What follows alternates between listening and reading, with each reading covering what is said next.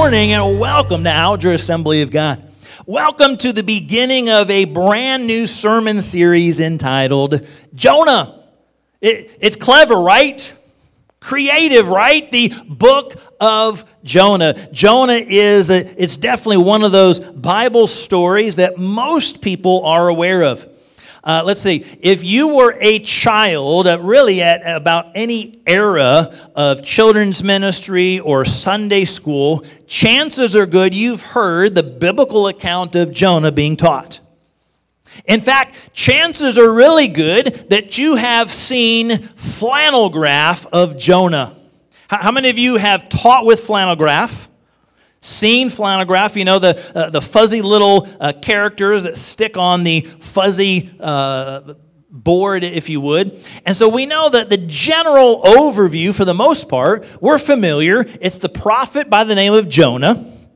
And God called Jonah to go to Nineveh to preach against their sin and their wickedness. Jonah disobeyed. Instead, Jonah went the opposite direction, got on a boat. Uh, end result, and we're going to be covering some of this today, but he ends up in the sea, swallowed by a fish for three days and three nights. Fish spits him up on land. Uh, uh, Jonah's praying to God. He eventually goes to Nineveh. Nineveh repents, and uh, it's, a, it's a tremendous story of God and His love and His mercy and His grace. It's, it's one that we're familiar with, but it's often one in which maybe when people hear about it, they say, Really? Did that happen? Could that have happened? It'd be like this story. Little girl was reading on an airplane one day with her parents, and, and uh, the individual beside her noticed her little Bible storybook entitled Jonah and the Big Fish. So after greeting and saying hello, he asked the little girl to tell him about her book. She said that the book was all about Jonah and how he was swallowed by a big fish. The man said, You don't really believe that, do you? The little girl replied, Yes, I believe it's true. You really believe that a man could be swallowed by a fish, he said, and stay inside of him for three days and then come out of there alive? The little girl said, Well, the story is in the Bible, and, and we studied it in Sunday school last week. So, yes, it is true. Well, then the man said, How can you prove that the story about Jonah is true? The little girl thought for a moment and, and came up with a great answer as a, a little child. She said, Well, when I get to heaven, I'll ask Jonah. The man smiled thinking about his superiority as an adult and interacting with this little girl. And he said, Well, what will you do if Jonah is not in heaven? The little girl thought for a moment and turned to him and said, Well, if he's not in heaven, then you ask him. Out of the mouth of babes. Whatever the case might be, this is something found in the Word of God. So before we jump into chapter 1 today, let me let you know Jonah is a rather short story. As you take and dig into the Word of God, you'll see that it's only four chapters long, it's 48 verses in total. Uh, depending on the version or translation you read it in, it's going to be somewhere around 1,300 or more words. And you can probably read it in about 10 to 15 minutes, depending on uh, your reading speed. It's a short story to read your way through. But it's not a short story. It's a short biblical account, but it's not a short story, as in something that is fake, false, or fiction. It is a true story. In fact, in 2 Kings chapter 14, verse 25, we see Jonah being mentioned, talking about God's servant, Jonah, the son of Amittai, the prophet, who is from Gath Hepher. Jonah the prophet mentioned in 2 Kings 14 25, but mentioned as well by Jesus. Jesus affirms Jonah. And Jesus, the Son of God, he's not referencing fiction. He's not referencing fairy tales. But in Matthew 12 41, and a similar account in Luke 11, verse 29 and 30, Jesus references Jonah. He says, As Jonah was in the belly of the whale three days and three nights, and he references about the Son of Man uh, being uh, dead as well and rising from the dead. So Jonah is mentioned in 2 Kings, affirmed by Jesus. This is a true story, though it's short, though it's brief. It's rather interesting. Uh, Jonah is in the section of the Bible we, uh, we refer to as the minor prophets. Uh, major prophets uh, are five books that are longer in length. Isaiah, Jeremiah, Lamentations, Ezekiel, Daniel. And then there's 12 of what we would call minor prophets, maybe not as well known in some cases, and certainly smaller books. And so there's Hosea, Joel, Amos, Obadiah, Jonah, Micah, Nahum, Habakkuk, Zephaniah, Haggai, Zechariah, Malachi.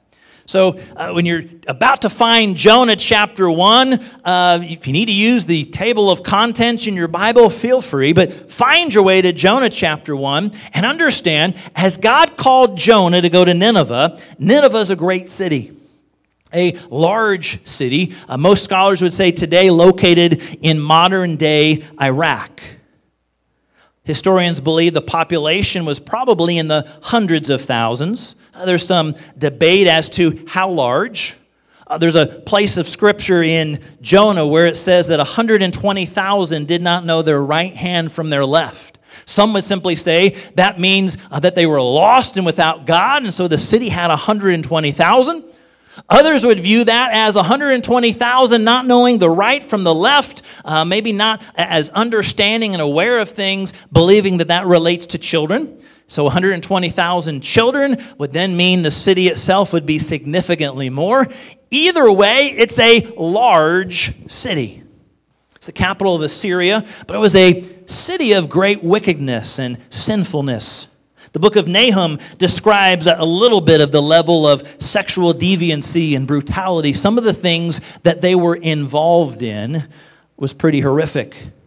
They would cut the heads off enemy soldiers and stack them up in piles, skin their captives, and hang the skin on the city walls.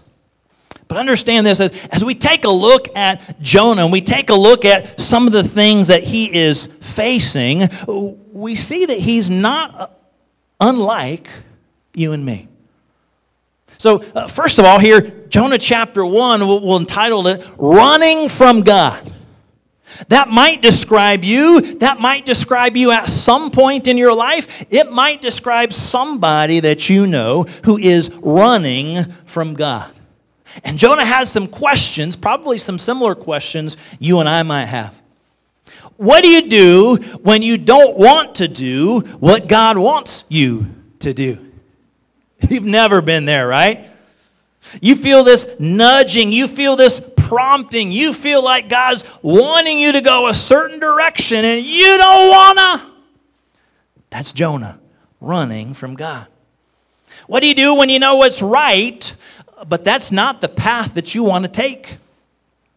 You know what God's nudging you or leading you to do. You understand the difference of right and wrong, and, and God's nudging you to right, uh, but your flesh says, I, I want to do what feels good and I want to go do the wrong. These are some of the issues Jonah's wrestling with. What do you do when God's plans and your wishes or dreams or desires don't always line up?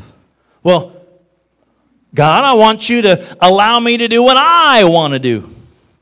Unfortunately, as we see with Jonah many times, we run from God and we're not necessarily wanting to do what God's called us to do. So today we're going to be looking at that thought, running from God. What does it mean when we run from God? So, first of all, running from God means that we reject God's word. So, Jonah chapter 1, beginning in verse 1, it says, Now the word of the Lord came to Jonah, the son of Amittai, saying, Arise, go to Nineveh, that great city, and call out against it, for their evil has come up before me. God is speaking, His word is clear. Arise. Get up, get ready, and go to Nineveh and preach against it. Call out against it. It's a wicked, sinful city. Now, Nineveh, from where Jonah was at, it's about 550 miles, probably east and north. Scholars would say it certainly would have taken him a while to get there. This isn't jump on board a plane, so uh, you're, you're taking a while to get that distance. City was built by Nimrod. A lot of scholars say second in size at that time, perhaps to Babylon. And God calls him to go and call out, preach against the sin and the wickedness that was there. To announce the doom, announce that God's judgment was coming if they don't repent. Uh, the phrase here it says their evil has come up before me. It's it's an interesting phrase. It's it kind of pictured uh, maybe think about a a fire and some of the flames rising or some of that smoke rising. It just, it kind of drifts and comes up. And, and the Lord's saying their evil, their sin is, is rising up. It's, it's pretty potent, it's pretty powerful, it's recognizable. And I'm sending Jonah to declare God's word. Unfortunately, Jonah was going to decisively reject what God had to say. Now, you, you've never done that, have you? God speaks to you and you reject what God has to say. We often do that. We don't want to do what God wants us to do. We don't want to hear what God wants us to hear. And unfortunately, we get in trouble when we reject what God has to say to us in His Word. Now, that's the bad news. We get in trouble when we reject God's word. The good news is we've got a God who wants to speak to us. Did you catch that? The word of the Lord came to Jonah. God's word came to Jonah. God still wants to speak to you and to me today. Now, how does he do that? This doesn't specify how God's word spoke. The good news is he does speak. He did speak to Jonah, and he still speaks to you and to me today. There's a lot of different ways God can speak. God can speak audibly. Now, I have been alive on this earth over 48. Oh, what in the world? Edit that part out. Normally, everybody's trying to be younger. I gave myself an extra couple years. How in the world did I say 48? 46 years. I've been on this earth 46 years. In 46 years, maybe in 48, in 46 years, I have not heard an audible voice of God once. Maybe you have, and, and there are some people who say, I've heard an audible, out loud, uh, out loud voice like you're hearing me speak today. I've not heard that in 46 years. But God has spoken very clearly in a number of other ways. God speaks as we pray and connect with Him. There's, there's kind of that inner witness, that nudging, if you would, that prompting in our heart of God speaking. Uh, God speaks through the Holy Spirit. God can speak through circumstances. God can speak through other individuals pouring into our lives. And most of the time, much of the time, God speaks through His Word. You are reading the Word of God, and people say, it's like it just jumped off the page. God was using that verse or that scripture or that principle, and He was using His Word to get a hold of your heart that day. So there's a number of ways that God might choose to speak. The good news is He still speaks. We don't have to wonder or worry about what His Word is. What does He desire? God speaks. And God was speaking to Jonah to say, Go preach. They need to repent. This is a wicked and sinful city. What's interesting is, God called Jonah to Nineveh, which was not a part of Israel. Most of the prophets, almost every other prophet, God calls to speak to his people to turn to or return to God. And yet, here, God is calling him to a place far outside of Israel, but God was concerned. God's not just concerned about the people inside the church, God's concerned about everybody. And so, he's calling them to, uh, he's calling Jonah to Nineveh. God was speaking very clearly. We need to get into God's word and allow Him to speak to us. Hebrews says that the word of God is living and active, it's, it's powerful, more powerful and sharper than a two edged sword, piercing even to the dividing asunder of sword and spirit and to discerner of the thoughts and the intents of our heart. God's word will speak. But Jonah was rejecting what God had to say. Don't reject, don't turn away from the word of God. See, when we are running from God, we don't want anything to do with God. We don't want anything to do with His Word. We don't want anything to do with, with church or with reading, with praying. We say, I want to do my own thing the way I want to do it. Running for God, it means that we're rejecting His Word rather than accepting it. So I want to encourage you spend time with God, dig into His Word, spend time in prayer, allow the Holy Spirit to guide and to nudge you. Even if you don't hear audibly as you're hearing me speak today, God still speaks. Don't reject what He has to say. Hebrews chapter 3 says, Today, if you hear His voice, do not harden your hearts. Be ready to hear and receive what God has to say, not reject it. Jonah was running from God, like many of us have, or many of you might be today. He was rejecting God's word. But secondly, running from God means that we disobey God's instructions. Back to Jonah chapter 1, it said that Jonah rose to flee to Tarshish from the presence of the Lord. He went down to Joppa and found a ship going to Tarshish. So he paid the fare, went on board to go with them to Tarshish. God very clearly instructed him what to do Arise, go to Nineveh, preach and declare my word. But he disobeyed. Now, does that sound like anybody you know? If not, look in the mirror. We do that a lot. We many times disobey what God speaks to us and God's instructions are. And with Jonah, it wasn't just a mild disobedience, he actually went the exact opposite direction. Now, go ahead to the next slide. This, this might be a little difficult to see uh, from where you're sitting, but uh, this map is kind of long and narrow.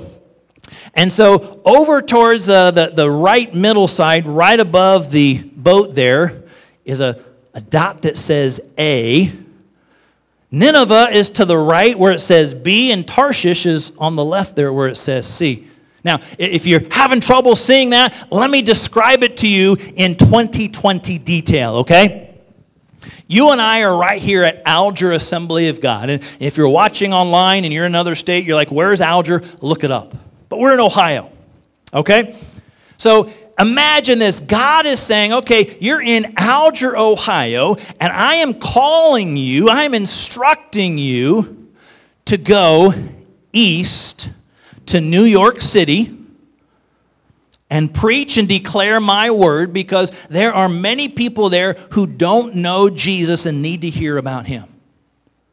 New York City from here, probably five or six hundred miles. Uh, Driving would probably be 10 hours or so, flying maybe an hour, hour and a half. So that would be due east. That's about the distance from where he was to Nineveh. But instead of going due east to Nineveh, it says he found a ship that was going to Tarshish, which is the opposite direction west. It would be instead of going to New York City, we say, no, I'm going to go find an airplane that's going to take me to California.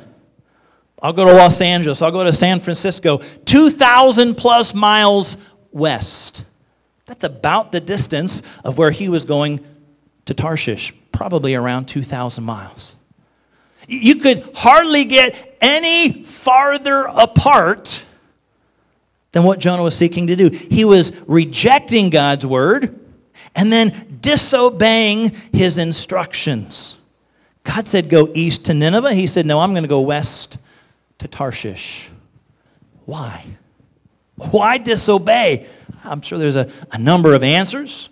I, I mentioned about the city of Nineveh, how wicked and evil and sinful they were, perhaps because of their reputation and that what the people were like. Maybe he thought they were unworthy of God's love and, and didn't want to share it. Or maybe he didn't want God to love the people that he hated or that he was against. Or he was just simply more concerned about himself than them. Whatever the reason, hear this there's never a reason, never a good reason to disobey God's instructions. We've got to hear His word and then obey. Many times when we disobey God, we do exactly what Jonah did, and we flee and we run and we disobey and we go in the opposite direction as far as possible. So God's word is kind of uh, coming and, and nudging, and, and we're feeling maybe prompted or we're feeling uh, convicted. And so we go the opposite direction. I'm going to stop hanging around those people who represent God because I'm convicted. I'm going to disobey. I'm going to stay away from church. I'm going to, I'm going to forget about getting into God's word or forget about spending time in prayer. I'm going to do everything I can not to obey God. Or maybe we, we're selective in what we read. We'll, we'll read some things in here about God being a God of love, but let's skip over the part where God talks about repentance and asking forgiveness for our sins, or how He encourages and guides us and instructs us to live a holy life, even in the midst of an ungodly world. But know this when God speaks, it's pretty easy to find a boat or a car or a plane or anything you want that's heading in the exact opposite direction from where God's calling you to.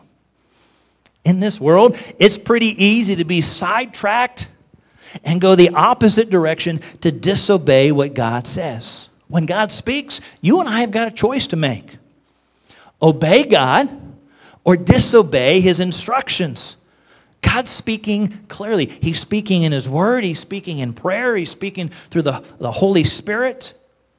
God's Word is clear to understand, but it's oftentimes very difficult to obey. We know what God says, it's the doing it part. Yeah, that's a little harder. We know that it says to love our neighbor. But we're not sure about that because we're not sure how they voted in the election. So I, I reserve the right to, to love our neighbors. Uh, we, we put separate little things in. Well, I'll only do this if I feel like it. God's word's pretty clear, but it's not always the easiest to live out. God's word was clear to Jonah, and yet he disobeyed. Why would he wait? Why would he disobey? Many times it's because he wanted to wait. Now, you and I would never do that. God instructs us to obey, and we say, Okay, God, I'll do it later. Now, you've never heard that from a child. Never heard that from a grandchild. Never heard that from anybody in a classroom. Never heard that from anybody in the workplace. There's often times where people say, Yes, I'll do it. I'll get to it later.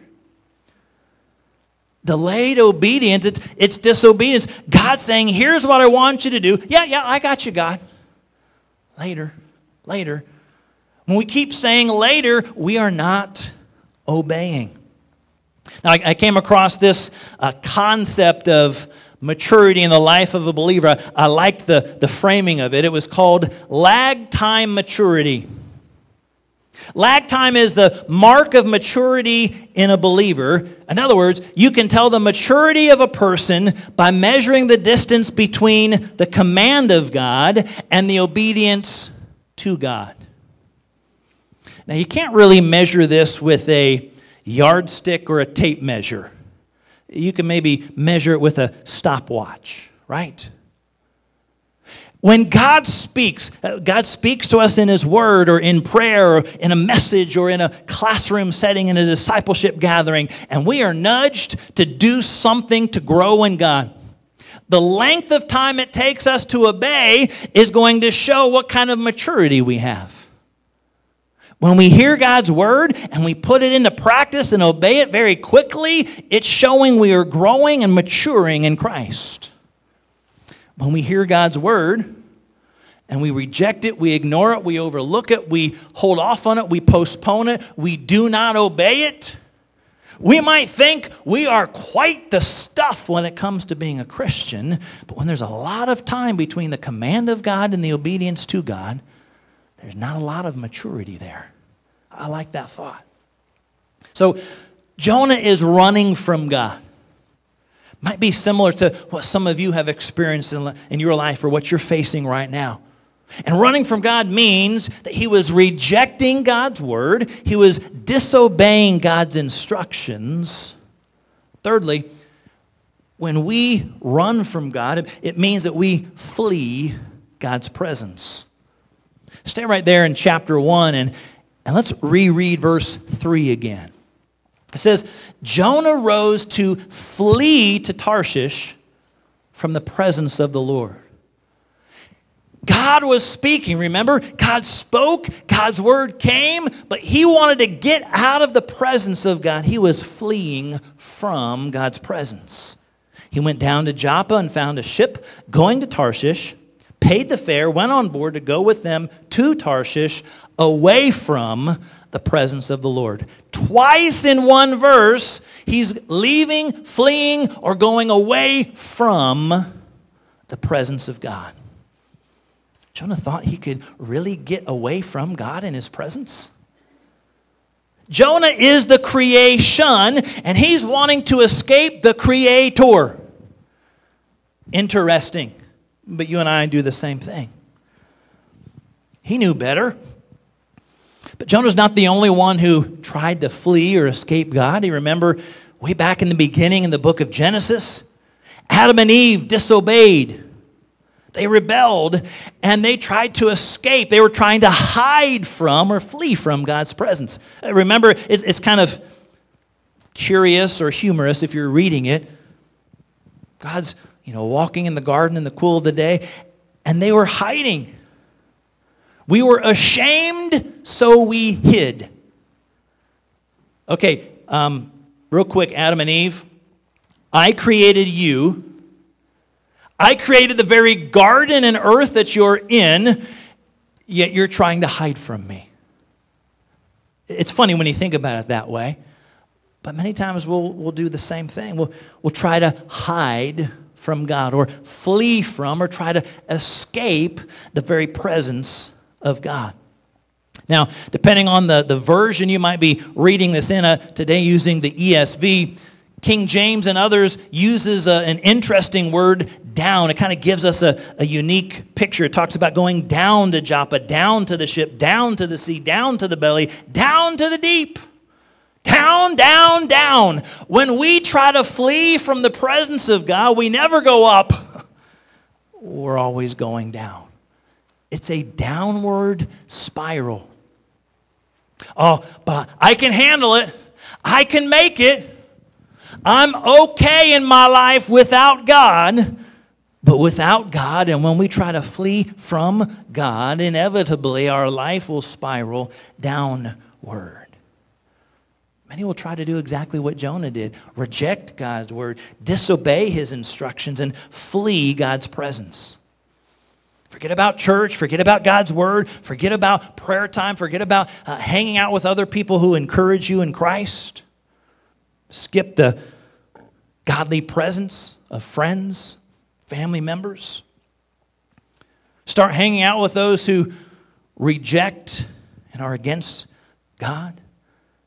And maybe you think you've left God in the dust. Maybe you think you've pulled a fast one on God. You've, you've moved with no forwarding address, and there's no way God can figure you out. Do you really think that's the case? that you can escape from the presence of the Creator, that He will have no way to identify where you might be and how He might be able to continue to reach or nudge or prompt. We can't outrun the God of the universe who has created us. Jonah tried. His running from God was unsuccessful. He tried to reject God's word. He disobeyed God's instructions. He fled from God's presence. Fourth and finally, today, when we run from God, what do we do? We often overlook God's consequences. So we, we spent quite a bit of time here uh, kind of setting up the book of Jonah and, and looking at these first three verses. So, on the balance of our time, uh, we're going to kind of briefly and quickly make our way from verse 4 through the end of the chapter. We'll stop and pause here and there for some thoughts. But I want you to see, as we read through the rest of chapter 1 biblical account, after he had heard from God and rejected it, after he had then disobeyed God's instructions, and after then he tried to escape from and flee from God's presence, I want you to notice some of the consequences and some of the things that took place based on what he was trying to do. We think we can escape consequences, but God's word says that the wages of our sin is death. There are consequences to our actions, and, and we'll see that here with Jonah. So, Jonah chapter 1, verse 4 says, But the Lord hurled a great wind upon the sea. There are some consequences of wind, and there was a mighty tempest on the sea, so that the ship threatened to break up. The mariners or sailors were afraid, and each one cried out to his own God. And they hurled the cargo that was in the ship into the sea to lighten it for them. This ship was facing an incredible storm, wind and waves and the, and the sea. The sailors were so scared, they're calling out to their fake and false gods. They're tossing everything overboard and trying to lighten the load. And sometimes that's what people do today. When, when faced with a difficult situation, uh, let's just give a handful of things up. Uh, we'll, we'll not completely surrender to God, but we'll toss a few things overboard. It's, it's uh, some token things. Okay, God, what if I stop lying a little bit? What if I stop cheating a little bit? What if I stop stealing or cussing or drinking or smoking or drugging or whatever the case might be? Let me give up a handful of things. Is that good enough, God? He's wanting our surrender. He's wanting our repentance. And, and they're simply trying to lighten the load to get by. Check this out Jonah had gone, here it is again, down into the inner part of the ship and had lain down and was fast asleep. Can you imagine that? A little different than, than Jesus in the boat, fast asleep in the New Testament. Here's a man who He'd heard the word of God, but rejected it, disobeyed God, fled from his presence. He's on the boat in the midst of this incredible storm, and he's oblivious. He is asleep down at the bottom of the boat. Verse 6 The captain came and said, What do you mean, you sleeper? Arise, call out to your God. Perhaps he will give a thought to us that we may not perish. And they said, This is the crew to one another. Let us cast lots that we may know on whose account the evil has come. So they cast lots, and the lot fell to Jonah. So now, these next number of verses, they're questioning him. He's responding, and it's all in the, they wake him up in the midst of this incredible storm. They're trying to figure things out, but we're seeing consequence after consequence after consequence. Verse 8, they said, Tell us on whose account this evil has come. What is your occupation? Where do you come from? What is your country? And of what people are you? Nothing like being woken up out of a deep sleep in an incredible storm and you're getting grilled and questioned by the people on the boat. Verse 9, he said, I'm a Hebrew and I fear the Lord, the God of heaven, who made the sea and the dry land. Now, pause there. Do you find that curious that Jonah would say that? I'm, I'm a Hebrew, I'm, I'm an Israelite, and I fear the Lord, the God of heaven. I fear him so much, I rejected his word. I fear him so much, I disobeyed his instructions. I fear him so much, I fled from his presence. But oh, by the way, here I am, a Hebrew who fears the Lord. Verse 10 The men were exceedingly afraid, and they said, What is this that you have done? For the men knew he was fleeing from the presence of the Lord because he had told them. So he'd rejected God's word. He was fleeing from the presence of the Lord, and he told them all that. But he's still trying to say, I fear the Lord, maker of heaven and earth, of the sea and of the land. They knew what was going on. Listen, many times when we try to escape God and flee from God and run from God, we think it's no big deal. We think nobody notices, but it's oftentimes very obvious. We think we're running from and we're getting away from God and nobody will know. But many times it's very obvious. There's, there's this conflict going on in our hearts and in our lives, and we're wrestling with what God wants to do. Verse 11 Then they said, What shall we do? That the sea may quiet down, for it grew more and more tempestuous. Verse 12, he said, Pick me up and hurl me into the sea, and it will quiet down for you.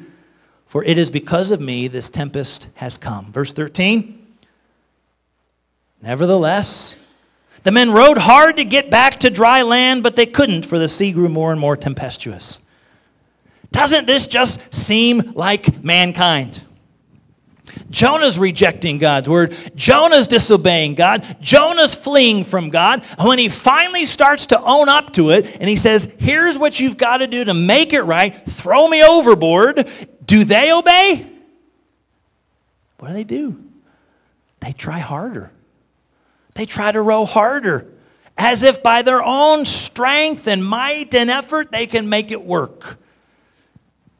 Does that sound familiar at all? Many times you and I, we, we feel by our own effort we can make things right. Well, if I just try harder, I can be a better person. Listen, try all you want. We need to repent. We need to ask forgiveness. We need to be right with God, to surrender all of our lives for the sacrifice of Jesus Christ. Verse 14. Therefore, they called out to the Lord, Lord, let us not perish for this man's life. Don't lay on us innocent blood, for you, O Lord, have done it as it pleased you. Finally, verse 15. They picked up Jonah, hurled him into the sea, and the sea ceased from its raging. The men feared the Lord exceedingly, offered a sacrifice to the Lord, and made vows. Verse 17, familiar portion of the story. And the Lord appointed a great fish to swallow up Jonah Jonah was in the belly of the fish three days and three nights. Let's just dwell for a moment on that word appointed. This was not happenstance. This was not circumstance. This was not, oh, would you imagine? Can you believe that? This was God appointed this specific fish to, to take place and do this. It reminds us that nothing that we face is a surprise to God. God is still sovereign over anything. No matter what happens in the election, God is sovereign over anything. No matter what happens in your workplace, God is sovereign over anything.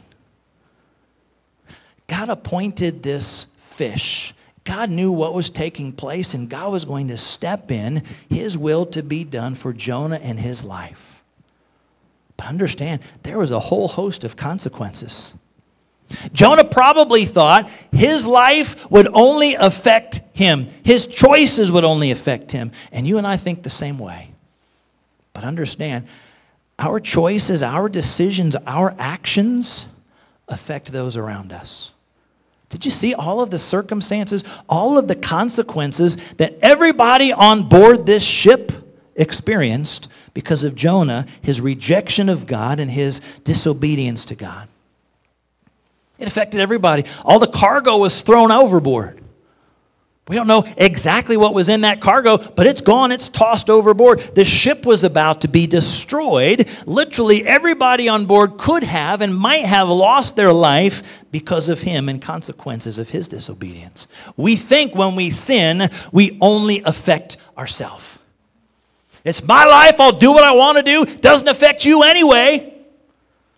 In many things, it does affect others. It affects our spouse. It affects our children. It affects our family. It affects those in the church. It affects those in the workplace. It affects those in the community. Decisions that we make for and against God do affect others. We think it's, yeah, it's just between me and God. Well, our sin between us and God, we come to Him and ask forgiveness, but the consequences of those sins, do affect many people. Think of it this way we, we have an individual, and, and maybe uh, you've seen different stories, individuals who have been criminals of one kind or another, and, and they're, they're caught and maybe put in prison, and somehow they, they, They, they find God in prison. They, they hear the word of God through a ministry, and so they surrender their heart, they surrender their life to Him, and we say, Praise God. But that doesn't change the fact that there are consequences for actions that individual made. Giving and surrendering a heart and a life to God means I'm set free of sin and I've received salvation. But it doesn't mean that whatever uh, consequence of time being in prison is, is wiped away. There are still consequences for those actions. Same thing in relationships. We think, okay, you know, we say something and we hurt some other person. Now, we can come and we can ask for forgiveness, but there still might be some consequences as a result of what's been said. Many times we think our sins, our actions, it only affects us. As we see with Jonah, it does affect so many others. When we disobey, when we run from God, it often does affect other people.